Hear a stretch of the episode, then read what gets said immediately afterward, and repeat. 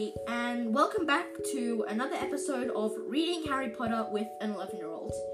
Today we are going to be reading Harry Potter and the Philosopher's Stone, Chapter 6 The Journey from Platform at 9 and 3 Quarters. Um, I'll only be reading the first half today.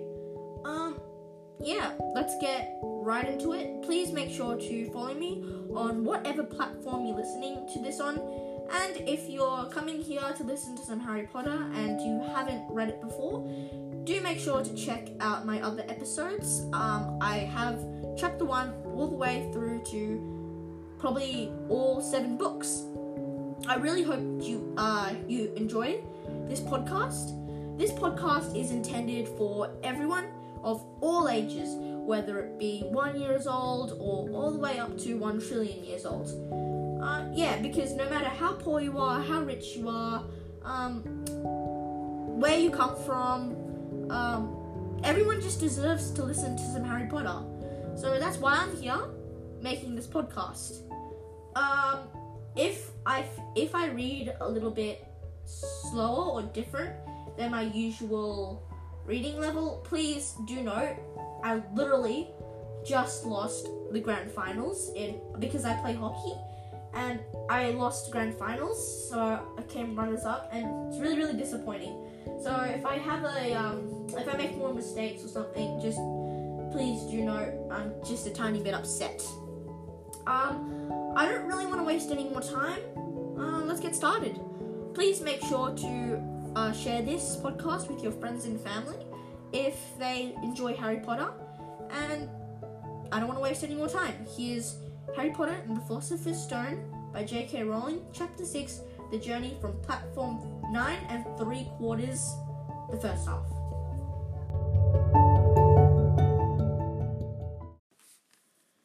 Okay, Chapter 6 The Journey from Platform 9 and 3 Quarters. Harry's last month with the Dursleys wasn't fun. True, Dudley was now so scared of Harry he wouldn't stay in the same room while Aunt Petunia and his Uncle Vernon and Uncle Vernon didn't shut Harry in his cupboard, force him to do anything, or shout at him at all. In fact, they didn't speak at to him at all. Half terrified, half furious, they acted as though any chair with Harry in it was empty.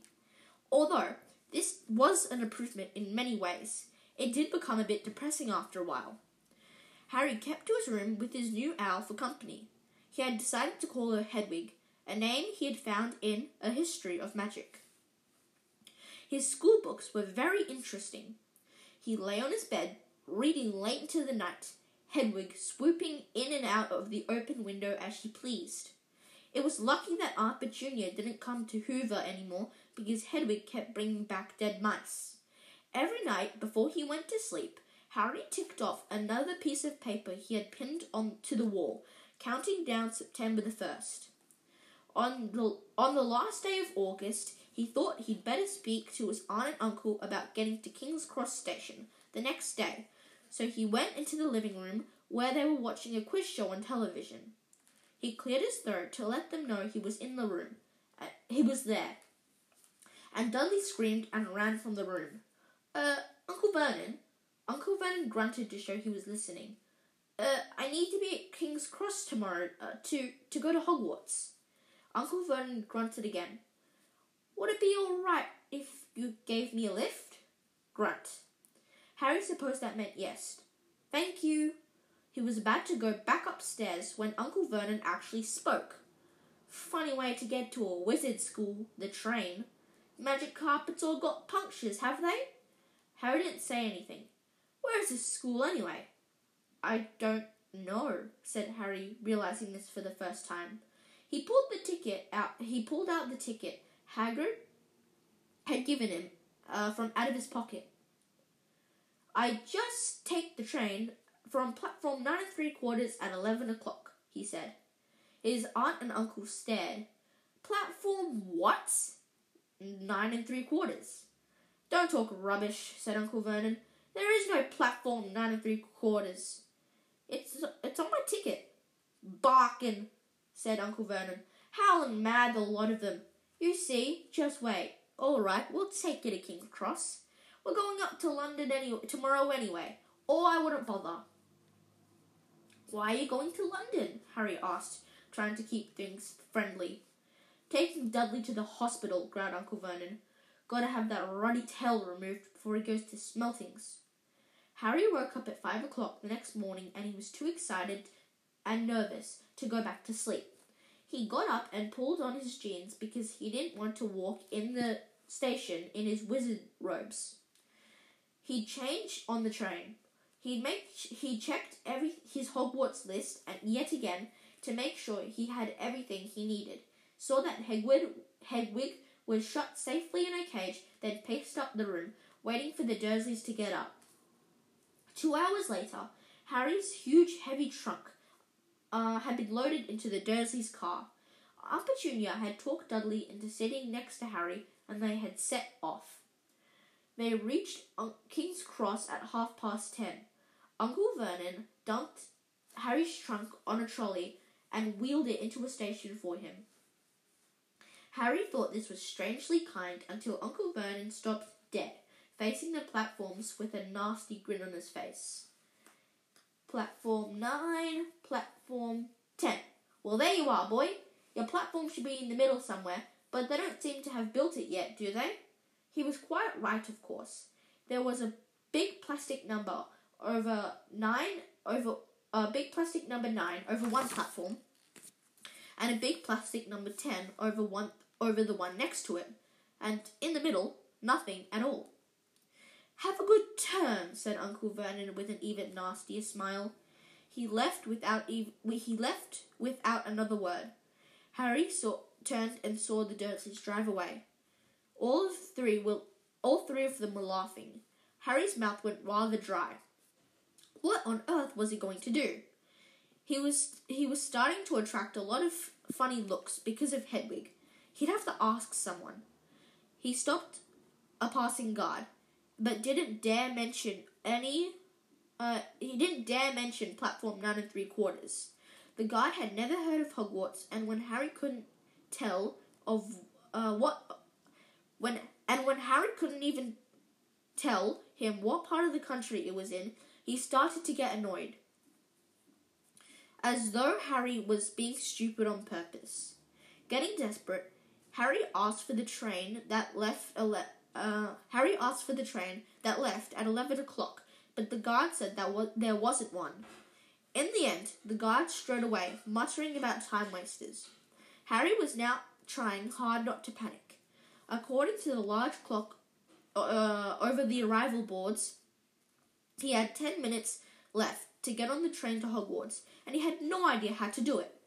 He, he was stranded in the middle of a station with a trunk he could hardly lift, a pocket full of wizard money, and a large owl. Hagrid must have forgotten to tell him something you had to do, like tapping the third brick on the left to get into Diagon Alley. He wondered if she should get out his wand and start tapping the ticket box between platforms 9 and 10. At that moment, a group of people passed just behind him, and he caught a few words of what they were saying. Packed with muggles, of course. Harry swung round. The speaker was a plump woman who was talking to four boys, all with flaming hair. Each of them was pushing a trunk like Harry's in front of him, and they had an owl. Heart hammering, Harry pushed his trolley after them. So uh, they stopped, and so did he, just near enough to hear what they were saying. Now, what's the platform number? said the boy's mother. Nine and three quarters, piped a small girl, red headed, also holding her hand.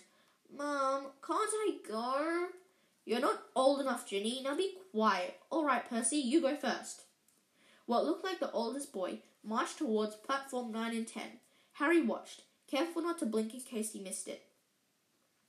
But just as the boy reached the divide between the two platforms, a large crowd of tourists came swarming in front of him, and by the time the last rucksack had cleared away, the boy had vanished. Fred, you next, the plump woman said. I'm not Fred, I'm George, said the boy. Honestly, woman, call yourself our mother? Can't you tell that I'm George? Sorry, George dear. Only joking, I am Fred, said the boy, and he went off. His twin called after him to hurry up, and he must have done, because a second later he had gone. But how had he done it? Now, the third brother was walking towards briskly towards the ticket barrier. He was almost there. Then, quite suddenly, he wasn't there any he wasn't anywhere. Um there was nothing else for it. Excuse me, Harry said to the plump woman. Hello, dear, she said. First time at Hogwarts. Ron's new too. She pointed to the last and youngest of her sons. He was tall, thin, and gangling. Tall, thin, and gangling, with freckles, big hands and feet, and a long nose. Yes, said Harry. The thing is, the thing is, I don't know how to get to, how to get onto the platform, she said kindly, and Harry nodded. Not to worry, she said. All you have to do is walk straight at the barrier between nine, up uh, between platforms nine and ten. Don't stop and don't be scared. You'll crash into it. Uh, that's very important. Now, bit, best do it at a bit of a run if you're nervous. Go on, go on now before Ron. Uh, okay. He pushed his trolley around and stared at the barrier. It looked very solid. He started to walk towards it. People jostled him on their way to platforms 9 and 10. Harry walked more quickly. He was going to smash right into the ticket box and then he'd be in trouble. Leaning forward on his trolley, he broke into a heavy run. The barrier was coming nearer and nearer, but he wouldn't be able to stop. The trolley was out of control. He was a foot away. He closed his eyes, ready for a crash. It didn't come. He kept on running. He opened his eyes. A scarlet steam engine was waiting next to a platform packed with people. A sign overhead said Hogwarts Express, 11 o'clock. Harry looked between him and saw a wrought iron archway where the ticket box had been, with the platform with the words platform nine and three quarters on it. He had done it. Smoke from the engine drifted overhead and the chattering crowd, while the cats of every colour wound here and there between their legs. Uh, owls hooted to each other in a disgruntled sort of way over the babble and scraping of heavy trunks. The first few carriages were already packed with students, some hanging out of the window to talk to their families, some fighting over seats. Harry pushed his trolley off down the platform um, in search of an empty seat. He passed a round faced boy who was saying, Gran, I've lost my toad again. Oh, Neville. She, he heard the w- old woman sigh. A boy with dreadlocks was surrounded by a small crowd. Give us a look, Lee. Go on. The boy lifted the lid of the box in his arms, and the people around him shrieked as and yelled as if something poked out as something inside poked out a long, hairy leg. Harry pressed on through the crowd until he found an empty compartment near the end of the train. He put Hedwig inside first, then started to shove and heave his trunk towards the door. He tried to lift it up the steps, but could hardly raise one end, and twice, and he dropped it painfully on his foot. You want a hand? It was one of the red-haired boys he followed through the ticket box. Oh, yes, please, Harry panted. Oi, Fred, come here and help. With the twins' help, um, Harry's trunk was tucked away in the corner of a compartment. Thanks, said Harry, pushing his sweaty hair out of his eyes. What's that? Uh, said one of the twins, suddenly pointing at Harry's lightning scar. Blimey, said the other twin. Are you? He is, said the first twin. Aren't you? He pointed to Harry. What? said Harry. Harry Potter! chorused the twins. Oh, look, oh, him, said Harry. I mean, yeah, I am. The two boys gawped at him, and Harry felt himself going red. Then, to his relief, a voice came floating through the train's open door. Fred, George, are you there? Coming, Mum. With one last look at Harry, the twins hopped off the train. Harry sat down to the, next to the window, where, half hidden, he could watch the red-haired family on the platform and hear what they were saying. Their mother had just taken out her handkerchief. Ron, you've got something on your nose. The, the youngest boy tried to jerk out of the way, but she grabbed him and began rubbing, rubbing the end of his nose. Mom, get off! He wriggled free. Ah, has Ickle Ronnie got something on his nose? said one of the twins. Shut up, said Ron. Where's Percy? said their mother. He's coming now. The oldest boy came striding into sight. He had already changed into his billowing uh, black Hogwarts robes, and Harry noticed a shiny, uh, a shiny red and gold badge on his chest with the letter P on it. Can't stay long, mother, he said. I'm up the front. The prefects have got two compartments to themselves. Oh, are you a prefect, Percy? said one of the twins with an air of great surprise. You should have said something. We had no idea. Hang on, I think I remember him saying something about it, said the other twin. Once or twice. A minute. All summer. All shut up, said Percy the prefect. How come Percy gets new robes anyway? said one of the twins. Because he's a prefect, said their mother fondly. All right, dear. Well, have a good term. Send me an hour when you get there. She kissed Percy on the cheek and he left. She turned to the two twins. Now, you two, this year, you behave yourselves. If I get one more owl telling me you've you've blown up a toilet or blown up a toilet, we've never blown up a toilet. Great idea though. Thanks, Mum.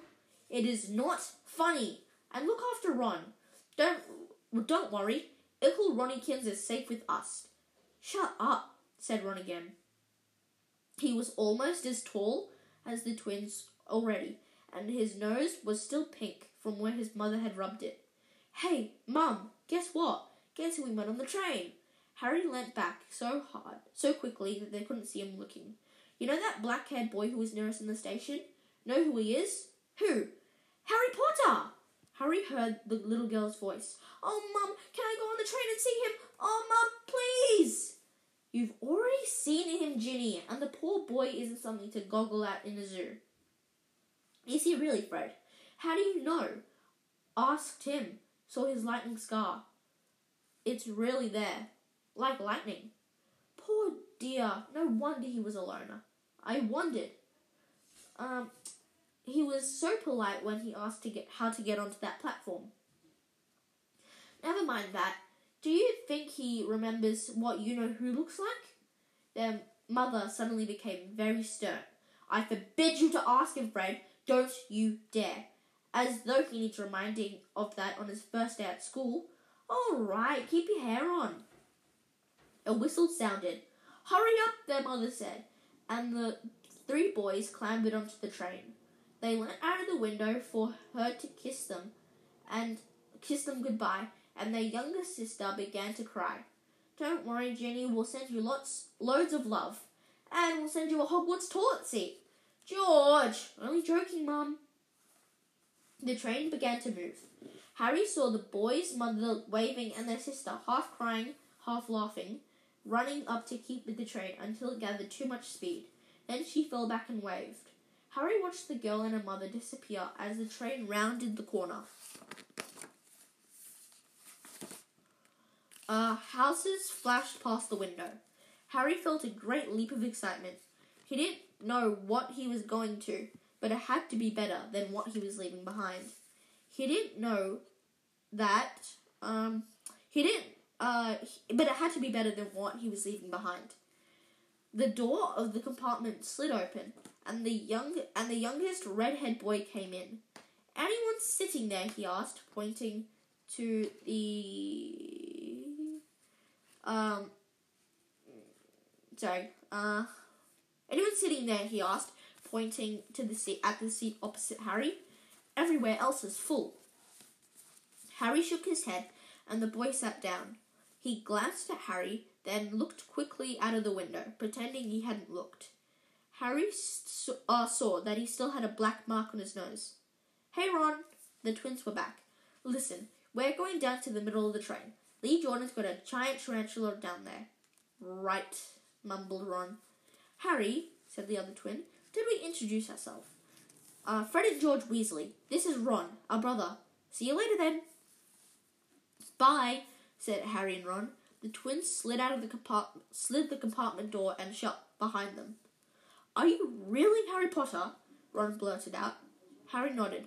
Oh, well, I thought it might be one of Fred and George's jokes, said Ron. And have you really got, you know? He pulled. Ba- he pointed at Harry's head. Harry pulled back his fringe to show the lightning scar. Ron stared. So that's where you know who? Yes, said Harry, but I can't remember it. Nothing, said Ron eagerly. Well, I do remember a lot of green light, but nothing else. Wow, said Ron.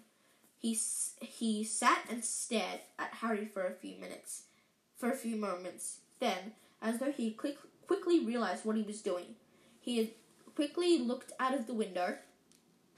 Uh, quickly realized he was doing. He quickly looked out of the window again. Are all your family wizards? asked Harry, who found Ron just as interesting as Ron found him. Uh, yeah, I think so. Um, I think Mum's second aunt's got an account is, uh, I think mom's got a second cousin who's an accountant, but we never really talk about him. You must know loads of magic already. The Weasleys were clearly, clearly one of those old wizarding families the pale boy in Diagon Alley had talked about. I heard you went to live with muggles, uh, said Ron. What are they like? Horrible. Well, not all of them. My aunt and uncle and cousin are, though. I wish I'd have three wizard brothers. Five, said Ron. For some reason, he was looking gloomy. I'm the sixth in our family to go to Hogwarts. You could say I've got a lot, a lot to live up to. Uh, Bill and Charlie have already left. Bill was head boy, and Charlie was a captain of Quidditch. Now Percy's a prefect. Fred and George mess around a lot, but they still get really good marks, and everyone thinks they're really funny. Everyone expects me to do as well as the others, but if I do, it's no big deal, because they did it first. You never get anything new either. Uh, with five brothers, I got per- Bill's old robes, Char- Charlie's old wand, and Percy's old rat. Ron reached inside his jacket and pulled out a fat grey rat which was asleep. His name's Scabbers and he is useless. He hardly ever wakes up. Percy's got an owl from my dad for being made a prefect, but they couldn't af. I mean, I got Scabbers instead. Harry, uh, Ron's ears went pink. He seemed to think he'd said too much because he went back to staring out of the window. Harry didn't think there was anything wrong not being able to afford an owl. After all, he'd never had enough money in his life until about a month ago, and he told Ron so, all about ne- uh, all about having to wear Dudley's old clothes and never getting proper birthday presents. This seemed to cheer Ron up. Ron up. And until Hagrid told me, I didn't know anything about being a wizard, or my parents, or Voldemort. Ron gasped. What? said Harry. You said you know whose name, said Ron, sounding both shocked and impressed. I thought you, of all people. I'm not trying to be brave or anything saying the name. I just never knew you shouldn't. See what I mean? I've got loads to learn, I bet. He added, voicing for the first time something that he'd been worrying a lot about lately. I bet I'm the worst in the class. You won't be. There's loads of people who come from muggle families and they learn quickly enough. While they had been talking, the train had carried them out of London. They now were speeding past fields full of cows and sheep. They were quiet for a time, watching the fields and lanes flick past. Around half past twelve, there was a great clattering outside in the corridor, and a smiling, dimpled woman slid back their door and said, Anything off the trolley, dears? Harry, who hadn't had any breakfast, slept to his feet, but Ron's ears went pink again, and he muttered that he'd brought a sandwich. Harry went out into the corridor. Uh, he had never had mu- any money for sweets with the Dursleys, and now he had pockets rattling with gold and silver. He was ready to buy as many Mars bars as he could carry. But the woman didn't have Mars bars. What she did have were Bertie Bott's every flavour beans, Drupal's, um, Drooble's best blowing gum, chocolate frogs, pumpkin pasties, and cauldron cakes, licorice ones and a number of other strange things Harry had never seen in his life. Not wanting to miss anything, he paid some of he got some of everything and paid the woman eleven silver sickles and seven bronze Knuts. Harry stared as uh, Ron stared as Harry brought it all back into the compartment in, into the compartment and tipped it on an empty seat. Hungry, are you? Starving, said Harry, taking a large bite out of a pumpkin pasty. Ron had taken out a lumpy package and unwrapped it. There were four sandwiches in there. He pulled one of them apart and said, She always forgets I don't like corned beef. Swap you one of these, said Harry, holding up a pasty. Go on. You don't want all this, it's all dry, Ron added. She hasn't got much time, she added, he added quickly. You know, with all of us. All five of us. Go on, have a pasty, said Harry, who had never had anything to share before, or indeed anyone to share it with. It was nice feeling sitting there it was a nice feeling sitting there with Ron, eating their way through Harry's pasties and cakes. The sandwiches lay forgotten. Uh, what are these? Harry asked Ron, holding up a pack of chocolate frogs. They're not really frogs, are they? He was starting to feel that nothing would surprise him. No, said Harry, but see what the card is. I'm missing Agrippa. What? Oh, of course, you wouldn't know them. Chocolate frogs have cards inside them. You know, to collect. Famous witches and wizards. I've got about 500, but I haven't got Agrippa or Ptolemy. Oh, sorry. Um, Harry unwrapped his chocolate frog and picked up a card. It showed a man's face. He wore half moon glasses and had a long crooked nose, flowing under the silver hair, beard, and moustache. Underneath the picture was the name Albus Dumbledore.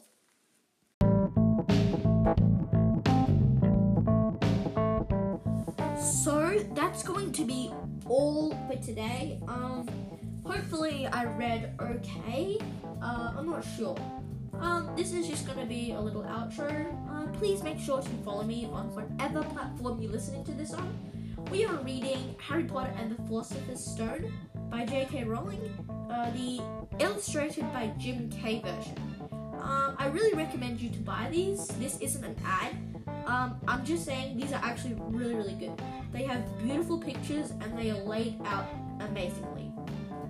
Um, so that's all I'm gonna read for today. I might, um,